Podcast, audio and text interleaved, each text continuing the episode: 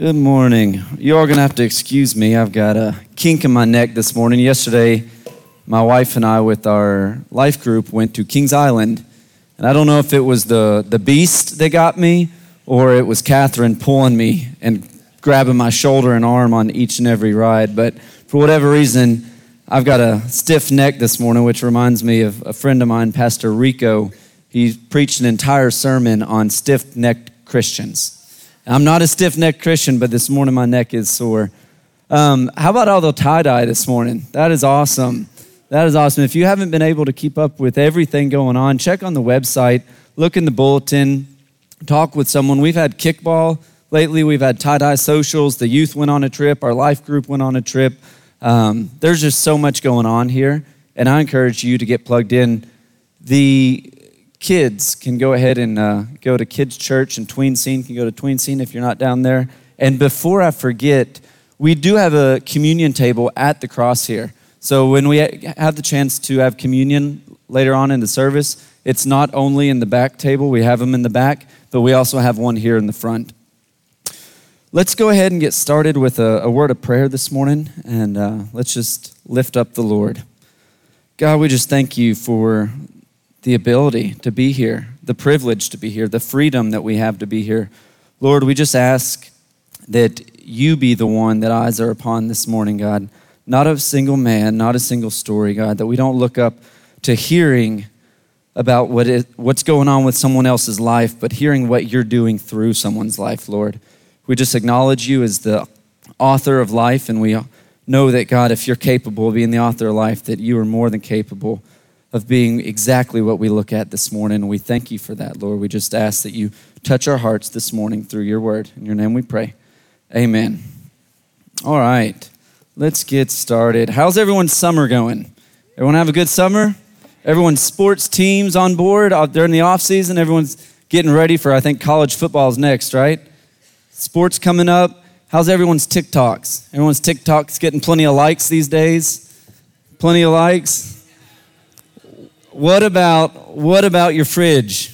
How many women out there specifically have your favorite ice cream in the fridge right now? Can you raise your hand? Anyone have their favorite ice cream? All right. I'm going to get hit.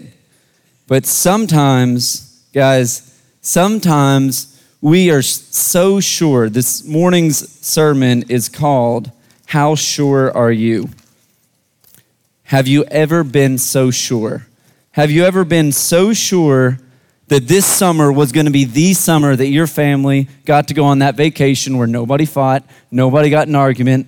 Have you ever been so sure? Dave said, Yeah. Did it happen, Dave? No arguments, no fights? No.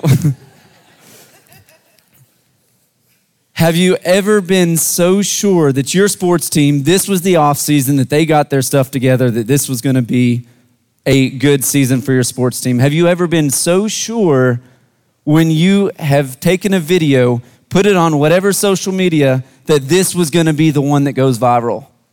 And it didn't. And your sports team did not have a winning season. Have you ever been so sure that your husband was going to bring your favorite ice cream home today because you've had a rough day, but then he didn't? I'm not getting many hands shaked after this sermon already. Sometimes we can be so sure. I'll give you an example. 18 year old David Lane was looking in the mirror, and I looked at my hair and I said, Whoo, I got it going on. I got a nice hairline. I can do whatever style I want with it.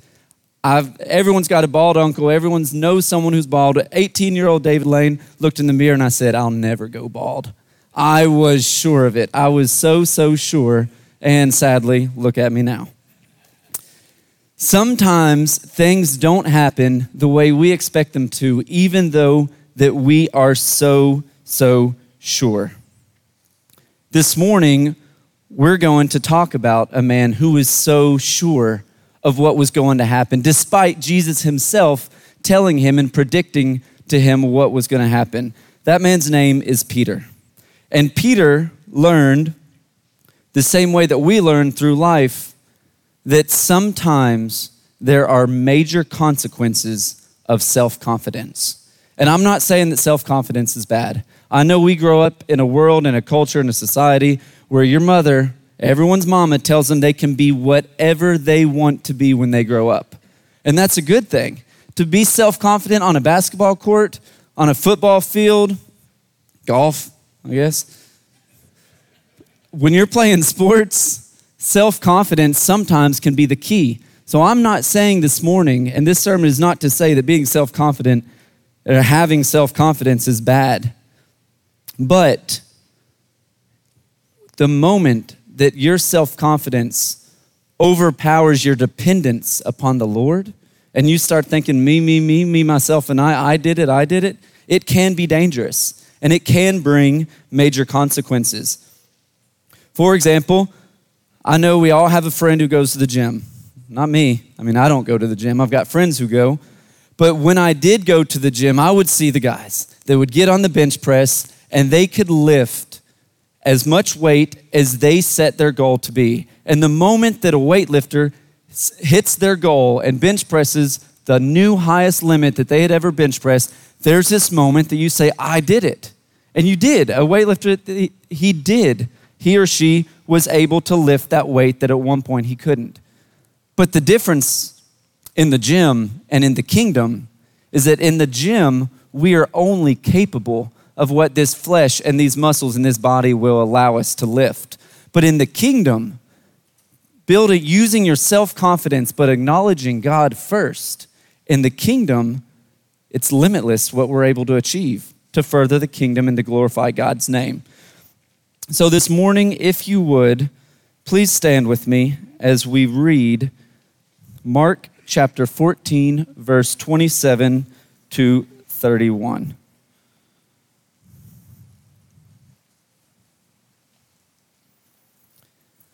Peter's denial predicted.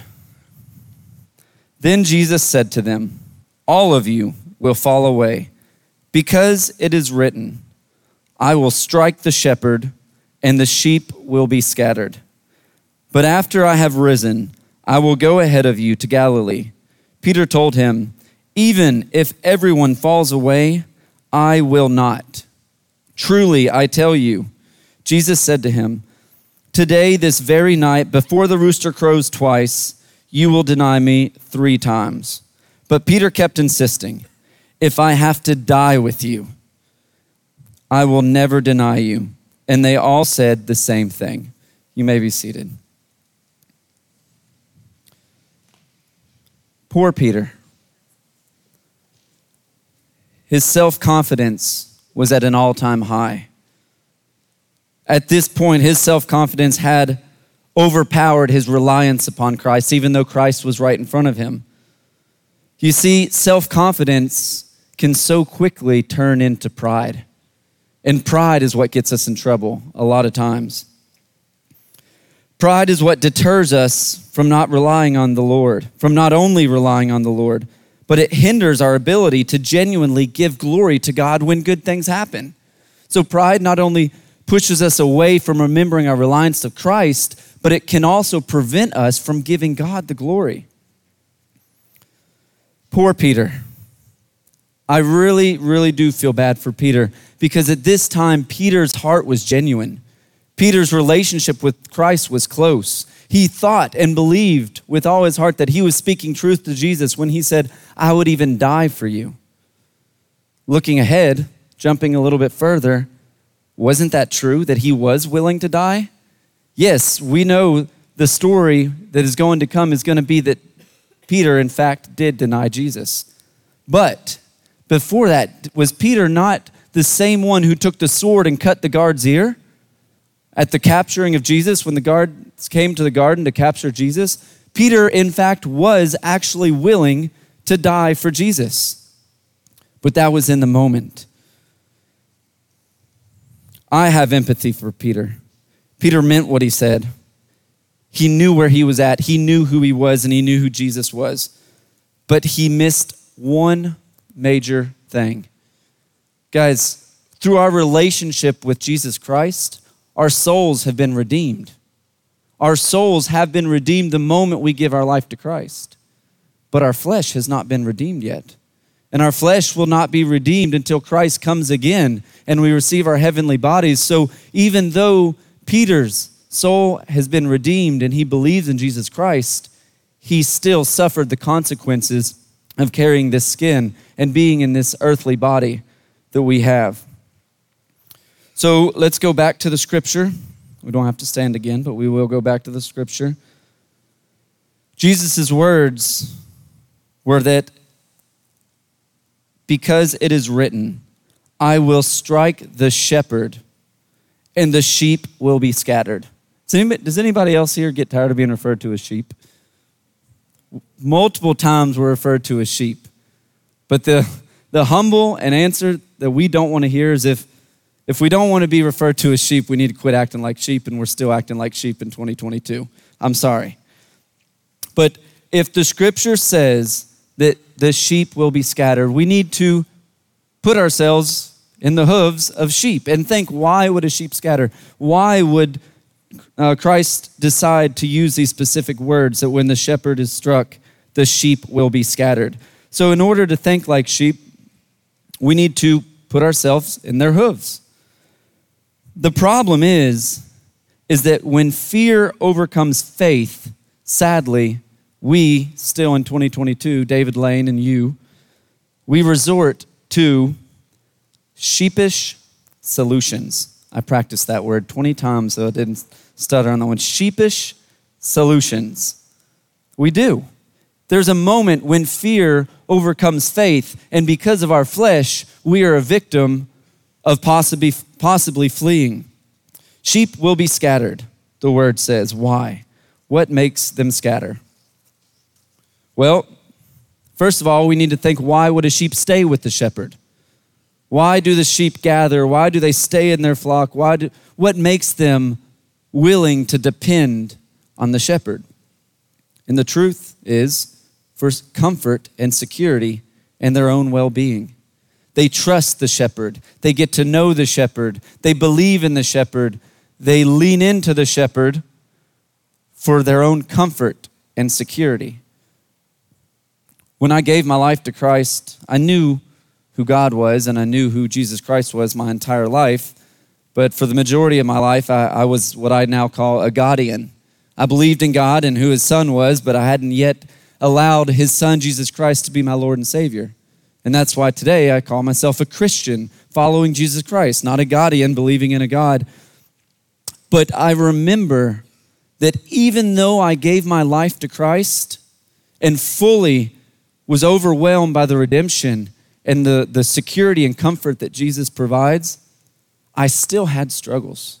I still had past hiccups and hurts and past guilt trying to prevent me from that full immersion. And the day that I realized that no matter what happens, because of my relationship in Christ, I will be okay, is when I realized that the comfort and security that Jesus Christ provides for us is unmatched and can never be touched. And for me as a Christian, remembering the depth of what that comfort and security meant and how only Jesus Christ could provide that for me is what keeps me close to Him. The same way as sheep. So now we've we can understand. I, I hope you're able to to relate with me, and, and I hope and pray that you've been able to experience that comfort and security that Christ can give. And if you haven't, God may be speaking directly to you through this message, through His Word, through what Jesus has said to us in Scripture. But the reality is, the moment moments occur where that comfort and security is jeopardized, and that is when fear can overcome faith. And it doesn't happen because we don't believe in Jesus' name. It doesn't happen, the fear doesn't come in because we're bad Christians. The fear doesn't come in because we have a sin in our lives. We're not being punished. The fear comes in because our flesh has not been redeemed yet. We still carry this flesh. And that is why all of the disciples fled. Since giving my life to Christ, um, God knows us best. We all know that. He knows the amount of hairs on our head, even though some of us can be counted a lot quicker than others. Jesus knows me better than any of you all know me. And I've been blessed and completely unworthy of God answering prayers quickly when I full heartedly ask. And it wasn't but a mere six months after truly giving my life to Christ when God revealed to me that I was to go into missions, to be in Guatemala, to serve others, that I had a serving heart. And when that happened, there were plenty of years from 2013 to now where we can show you pictures and videos of working with kids, working with the homeless, building houses for people, installing bathrooms for people, giving care packages, feeding the hungry. And you could look at those pictures and see the happiness on my face of being part of what God is doing in Guatemala. But what you don't see are the moments in the mission field when you're alone with Jesus. During the day is smiling kids and feeding the hungry and loving on others, but at night, when everyone's left, the life of a missionary can be difficult.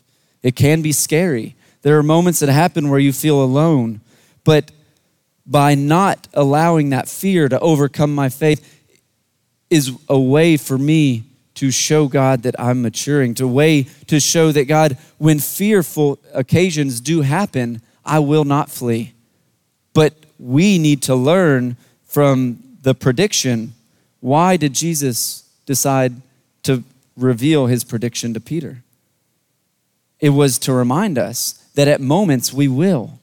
No matter if we're a pastor, a local pastor or a missionary or just now figuring out where we're supposed to serve in the church, there will be moments that we cannot be naive and think that I would never flee. You have to acknowledge the fact that if Peter did himself after Jesus predicted to him, then we're all capable of that. Me, my testimony of, of fleeing and fear happened at the age of 19, right before I turned 20. I grew up in church my entire life here in Winchester, and I was ready for a change. I wanted to go off and do something different, so I joined the military. I joined the Army, and my first week of boot camp, no, the day before I left for boot camp, our youth group at Mount Zion Christian Church made a frame for us and our youth minister printed off a prayer for David and had all of them sign it. And that challenged me. I said, from the beginning of my military career, I will seek out to not only be a good soldier, but be a good son of Jesus Christ. I did. I wanted to glorify God through my military career. And the first week of um, boot camp, I was already pinned as the kid who prayed before every single meal in the morning and night.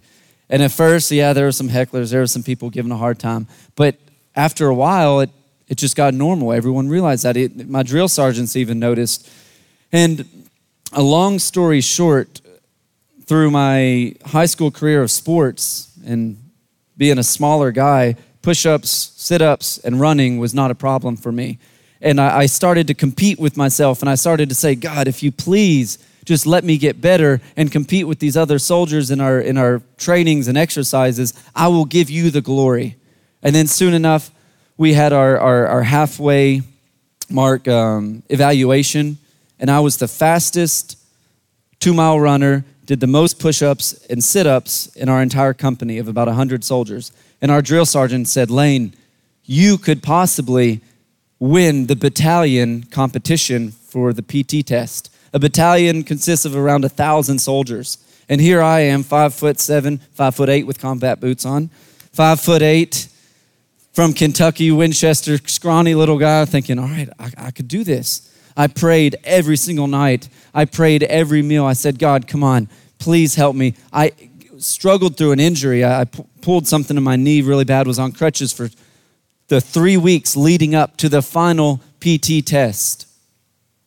And when I got there, I knew that there was this guy named Bleck that was faster than me in another um, company, did more push ups than me, and did more sit ups. And I knew that I was not going to beat him.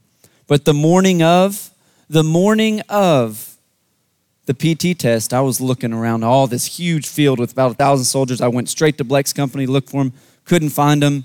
And his uh, drill sergeant said, No, Bleck just suffered an injury with his leg. He went back home. He's going to be recycled. So I said, Thank you, Jesus. Thank you, Jesus. Prayers answered. And that morning, out of a thousand soldiers, I got first place in the two mile run. I did more sit ups and more push ups than any of the other soldiers and got first place out of the battalion, which allowed me to lead all the graduating class of our basic training in the soldier's creed. And before I did, I said, I, I, give thanks to God for this moment in front of all the soldiers and their parents on the graduation ceremony. And I was able to give God the glory. That's the good part. If you hang around me enough, you'll know that I won't brag on myself without telling you the reality of what happened next or what happened prior. After that, I was sent to Arizona, Fort Huachuca, Arizona, for Army intelligence training. Um, and I got there and I failed a test. I was recycled to another company where I didn't know anyone. And this was a company that was referred to as a term that I can't say in the pulpit, but they were just recycled. They were all um, different people who had failed other tests like I had failed, but they were recycled.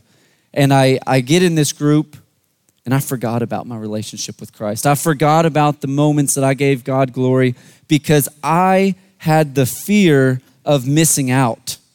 I met these guys, I met some friends that were running around doing things they shouldn't have done. And just as quickly as I had moved up the ranks and gotten the highest award for the PT test and given God glory, I fell into my fear of missing out. I fell into the what happens when we listen to our flesh. And I lived many months, up to a year, without ever feeling bad for it. The worst part, I've, I've said this many times for people who know me, the worst part about this time of my military career was not that I was sinning, was not that I had let God down, not that I had forgotten about what God did through the testimony of power of prayer in basic training. The worst part is that I didn't even feel bad for it. I didn't feel convicted. Months went by. I cringed looking at Facebook memories when it's it's a post within those months of what I said and not even feeling bad for it and posting on Facebook. I did not feel bad. It was the scariest time of my life when I finally woke up and realized that I've been living a life of destruction, living a sinful life, and not even felt bad. The worst part was not only letting my father down, it was not even, it was the fact that I was just numb. I just kept living down this bad way. But luckily, Peter did not do so. It took me months to get to the point where I could actually repent and actually see the damage that I had done in my testimony, in my life. I'd like to share from Mark chapter 14, verse 66 to 72. While Peter was in the courtyard, below, one of the high priest's maidservants came. When she saw Peter warming himself, she looked at him and said, You also were with Jesus, the man from Nazareth. But he denied it. I don't know or understand what you are talking about. Then he went out to the entryway, and a rooster crowed. When the maidservant saw him again, she began to tell those standing nearby, This man is one of them. But again, he denied it. After a little while, those standing there said to Peter again, You certainly are one of them, since you are also a Galilean. And then he started to curse and swear, I don't know this man you're talking about. Immediately, a rooster crowed a second time, and Peter remembered when Jesus had spoke the word to him. Before the rooster crows twice, you will deny me three times. And this is the most important part right here. He broke down and wept. Peter broke down and wept. The same night, lucky for us, lucky for Peter, being a part of what God was doing leading up to the crucifixion of Christ, Peter broke down and wept that same night. Unlike little old David Lane, who took months and wound up ending my military career because of the life of destruction that I was in and taking so long because I never felt convicted. Peter not only felt convicted, but he followed that conviction to his knees and cried out. So now we have learned two valuable lessons.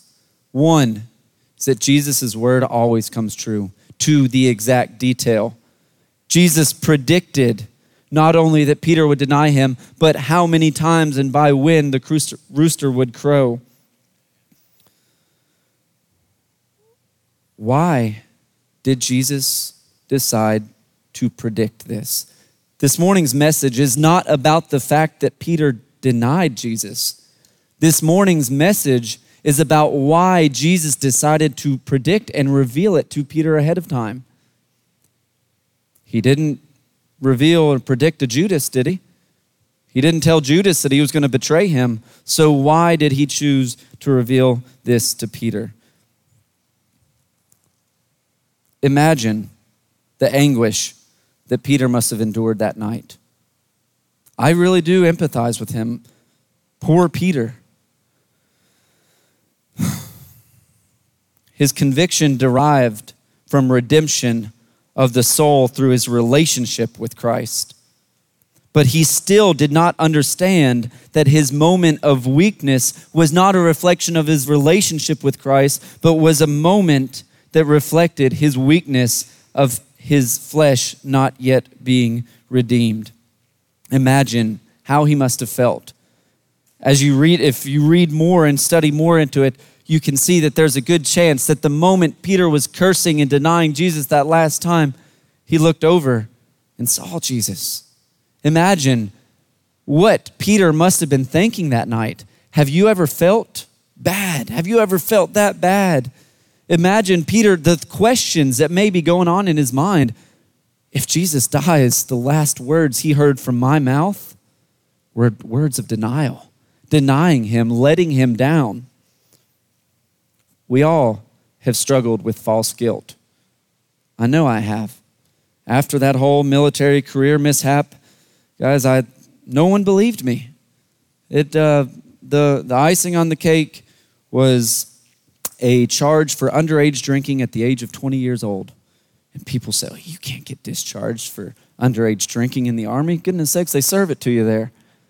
Well, in that time for me, President Obama was trying to downsize the military by 50,000 troops. And I was not only in an MOS, uh, any old MOS, I had an intelligence analyst position with a top secret clearance, which means if I have anything on my record, like underage drinking or shoplifting, any of those, you lose that top secret clearance. And our first sergeant said, Well, if President Obama wants to uh, downsize the military, we're going to help him out. Anyone who fails this breathalyzer tonight and is under the age of 21 is out. General discharge. That happened to me. I felt that guilt. I let, after I had done all that I did, giving God the glory and seeing the fruits, seeing, I tasted it, I still let him down. And I was ashamed to come back to Winchester. I didn't. I went to lived in Tifton, Georgia for about a year used an excuse to meet some family that I didn't know down there and thought I'll live with them. The, the truth, the real thing was the false guilt that I had. I didn't want to come back to Winchester after that. I didn't want, even though I finally got to the point that I knew I had been living my life wrong and let my Lord and Savior down, it was still about this false guilt of how could I ever go back to Winchester and, you know, claim that I'm a Christian or that I actually get it now after this had just happened. Imagine the false guilt that Peter was struggling with that night. It might be easier for some of us to imagine because you may have gone through it. Guilt hurts. Guilt hurts, and it's something that the devil, the enemy, will grab onto. And it's like you want to move forward for Christ, but the devil's got your ankle, and it's a battle if you're willing to move forward and put more energy into it than he is to pull back.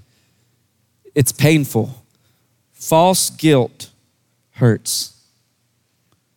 So, where do we find our hope? To battle false guilt, we must look for true hope The opposite of false guilt would be true hope. And my true hope is in not only Jesus Christ, but knowing that He knows who I am. And that is one of the reasons why Jesus chose to predict and reveal to Peter ahead of time what Peter would do. Not to hurt him. Not to hurt him. In fact, G- Jesus was actually quite the genius with it. Before, look back just a little bit, before he revealed to Peter and the disciples that, that they would scatter like sheep, what did he do? He had the big meal, he had a meal with them. This was right after the Lord's Supper. This is right after they had a meal. Jesus wanted them together. He did not give them this news to, to be a benefactor or to be a part of scattering them. He was warning them because he knew what would happen. So, where do we find our true hope? Our true hope lies in this Jesus longs to remind us who He is and why He came, which is because He knows who we are to Him. He doesn't only know us, He knows who we are to Him. And that's not just a sheep, it's His precious sheep worth dying for. Mark chapter 16, verses 5 through 7.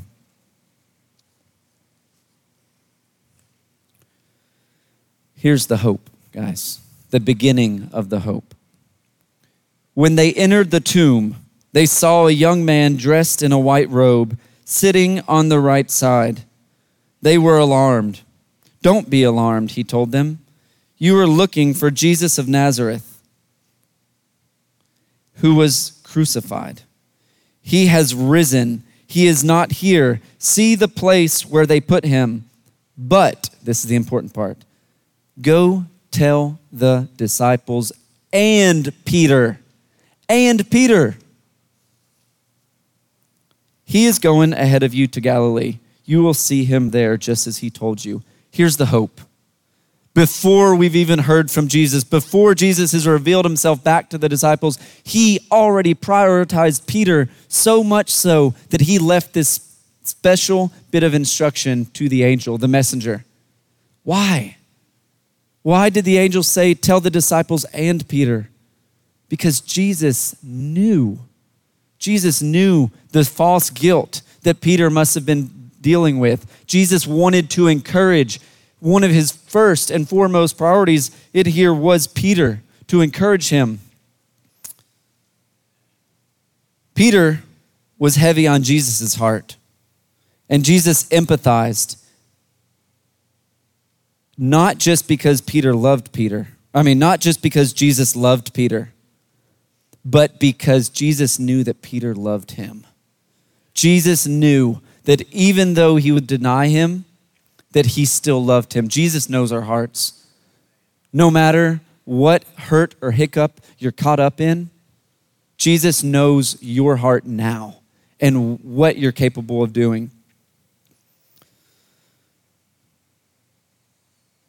Who has Jesus sent in your life to remind you the same way that Jesus prioritized leaving that information of Peter about Peter with the messenger, with the angel?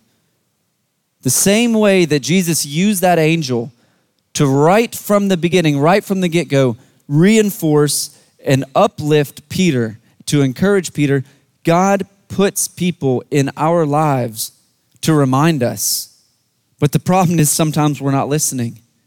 The problem is sometimes we're so caught up with achieving that goal, that dream of what mom said we could be, anything we wanted to, and somewhere along the line, we allowed our self confidence to take over and we forgot about our reliance upon the Lord.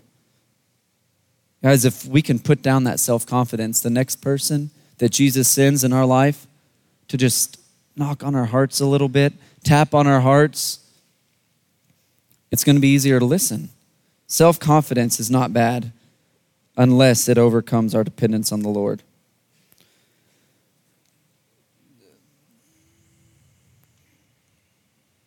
John 21, verse 4 to 8. I do not believe this one's up here, so let me read this for us. This is how I know that Peter loved Jesus with all his heart. This is what ensures me that Jesus and reminds me and proves that Jesus knew exactly what he was doing by revealing the prediction first. John 21, verse 4 to verse 8. When daybreak came, Jesus stood on the shore, but the disciples did not know it was Jesus. Friends, Jesus called to them, you don't have any fish, do you? No, they answered. Cast the net on the right side of the boat, he told them, and you'll find some. So they did, and they were unable to haul it in because of the large number of fish. The disciple, the one Jesus loved, said to Peter, Is it the Lord? When Simon Peter heard that it was the Lord, he tied his outer clothing around him, for he had taken it off, and plunged into the sea. Guys, what do you picture when you hear the word plunged? He just face first dove the best he could straight into the water.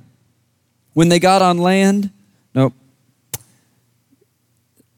plunged into the sea. The other disciples came in on the boat, dragging the net full of fish. Um, since they were not far from land, the other disciples came in the boat, dragging the net full of fish. Peter stood out from the rest of the disciples and just wholeheartedly plunged into the water towards the Lord. So we go from such a moment of self guilt to him plunging straight in towards the Lord. Guys, there is a verse.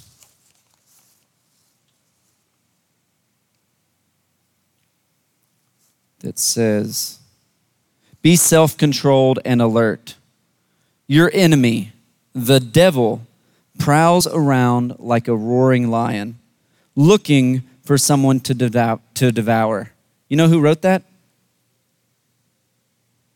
Here's a hint it's in the book, 1 Peter 5 8. Be self controlled and alert. Your enemy, the devil, prowls around like a roaring lion looking for someone to devour.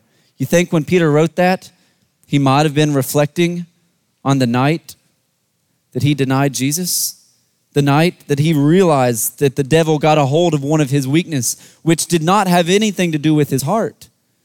But the devil got a hold of Peter's weakness and caused destruction.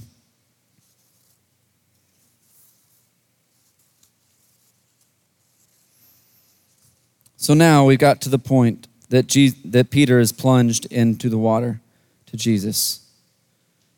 Peter is now about to be restored.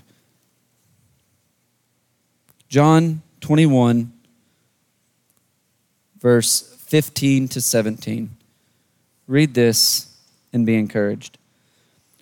When they had eaten breakfast, Jesus asked Simon Peter, Simon, son of John, do you love me more than these? Yes, Lord, he said to them, You know that I love you. Feed my lambs, he told him. A second time he asked him, Simon, son of John, do you love me?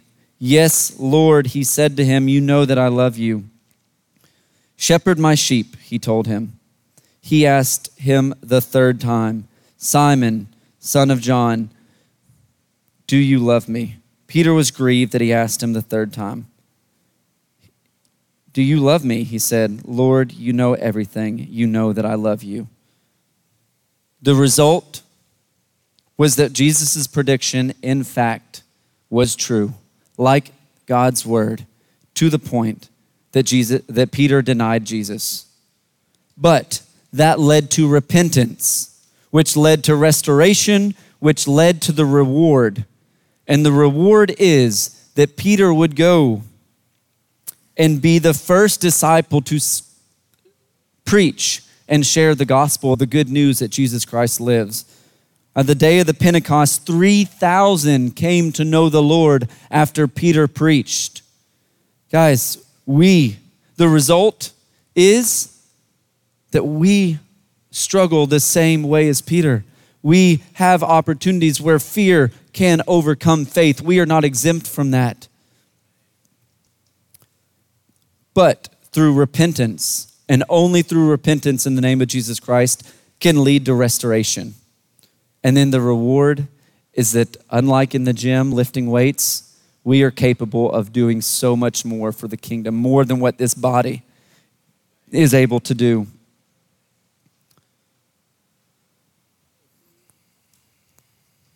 So, why did Jesus choose to predict this to Peter? He did it to teach Peter and to us not to rely only on self confidence. Is it true that when the Bible says, do not put your faith in man but Christ alone, that that even includes me, myself, and I? Yes, it does. He revealed by predicting Peter's denial and letting us see how the result leads to repentance, to restoration, to reap the reward and benefits, teaches us and reveals to us that salvation is through Christ alone, not our acts. Peter did nothing but cry out and fully repent to Christ. And it finally and foremost reminds us that he knows our hearts. Why did Jesus not reveal to Judas? Because Jesus already knew Judas's heart. He knew what Ju- Judas's motives were, but he still knew Peter's and he still knows yours. Jesus knew the outcome when he gave the prediction. Guys, you don't get skinny and then go on a diet. You don't. You go on a diet to get skinny. This morning, if you feel like you're capable of doing more, you don't get rid of all your sins to come to Jesus. You don't get rid of all the bad things in your life to come sit in a chair at church. You come find Jesus and you come to church with those sins to help work your way through those sins. And you'll find yourself at the foot of the cross, unworthy, but still there close to Christ. The result for me was that it took me the, learning the hard way to come to Christ. My repentance came in a jail cell. Sixth time in jail, repentant, repented. The restoration came through that prayer, through me hitting my knees and calling out Jesus Christ as my Lord and Savior and saying, I need you. I need you.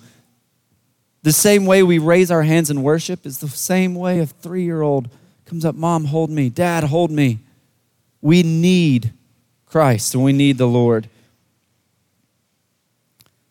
My restoration came quickly, and God showed my will or His will for my life. And the reward is what you're about to see. I didn't let my past hiccups and hurts prevent what I could possibly do to further the kingdom. And in 2012, if you had searched my name in Google, you would have seen a mugshot. And now, if you search my name in Google, you'll find the director of uplifting ministries. The same way that Peter was able to go and share the good news, years later, I can go and I can share the good news. And God has chosen to let me do that in Guatemala. So I want to, to show you all a video real quick. And before the video plays, I want you to be reminded that none of this would have been possible if I hadn't let that self guilt put that behind me so that I could follow the Lord, then this never would have been possible. I share that with you not to show off, not to brag, because despite that beautiful video, and for me getting to be a part of a church plant and to build a new church to further the kingdom, I'm still not worthy. But it took me realizing that God is willing to use me. God wants to use me despite how I've let him down, despite my sins, despite my hurts and hangups. By not being a victim of false guilt, I was able to move forward working with Christ, working for the kingdom in a way that I never thought possible. So, my question for you this morning is where are you at? We've all let Christ down, we've all let God down. But are you holding on to the false guilt? Because if I had done that, I'd still be the same place I was. On this trip in February, we had the privilege of many visitors and guests coming. Some doctors and nurses from Michigan that you saw in that video. We not only planted the church, but we had a medical uh, clinic, we had a care package giveaway, and we had the graffiti team spraying the name of Jesus on shirts. We had um, Ray and Andrew Faust and their family came down and volunteered, and their 11 year old son shared a testimony to kids in Spanish of his own age. And I got to translate that. First time I got to translate for an 11 year old sharing his testimony of baptism. We had a young lady fly all the way from Switzerland to come work on our English program. Uh, for it's actually a part of her university studies. It's a requirement for her to graduate. She has to volunteer at an educational based organization outside of the country of Switzerland what my wife didn't tell me after we sent them all our paperwork for uplifting and they approved it was that this University of Lucerne, Switzerland, only accepts organizations that will allow the university to send a volunteer every year for our program, which that wound up being a good thing. Um, we had the altar call of around 40, right below 50 people came, 300 people um, attended, 14 people rededicated their life to Christ. And that is just the church plant. We still have all the children we sponsor, all the English classes, the Bible classes. Guys, it's what I'm trying to get across is it's bigger than what I was ever capable and am capable of accomplishing. But by through obedience, I've been able to accomplish it and to give God the glory. And I like I said, I share this with you not to brag, not to, to say, wow, look at me. I, I share this with you to say, wow, look at what God is waiting to do through you because I am no one. I, in fact, without God, without following Christ's instruction, was headed the wrong way. So this morning, as we prepare to end this service, I want to invite you, I want to ask you to really let go of that self guilt or that false guilt. Let go of the hurts. Let go of what is ever preventing you. Let go of what Satan is using to grab a hold of you with. So, as we finish the service, um, the worship team can come on up. And um, while this song is playing, take some time to go to the offering plates in the front or in the back and self analyze. Look at who you are and don't look at your hurts and hangups. Look at who you are as how God sees you. Look at the person, at the soul, at the heart that Jesus sees in you because it's still you. And if you give it to Jesus, give it to God, you're never going to be the same. My fear was missing out on having fun when I gave my life to Christ. And these past few years have been the most fun I've had in my life by far. If you'd like to experience that today, please come forward. Pray with someone. Come to the altar. Get on your knees. Give it to God. Lay it down at the feet of Jesus. Let us sing.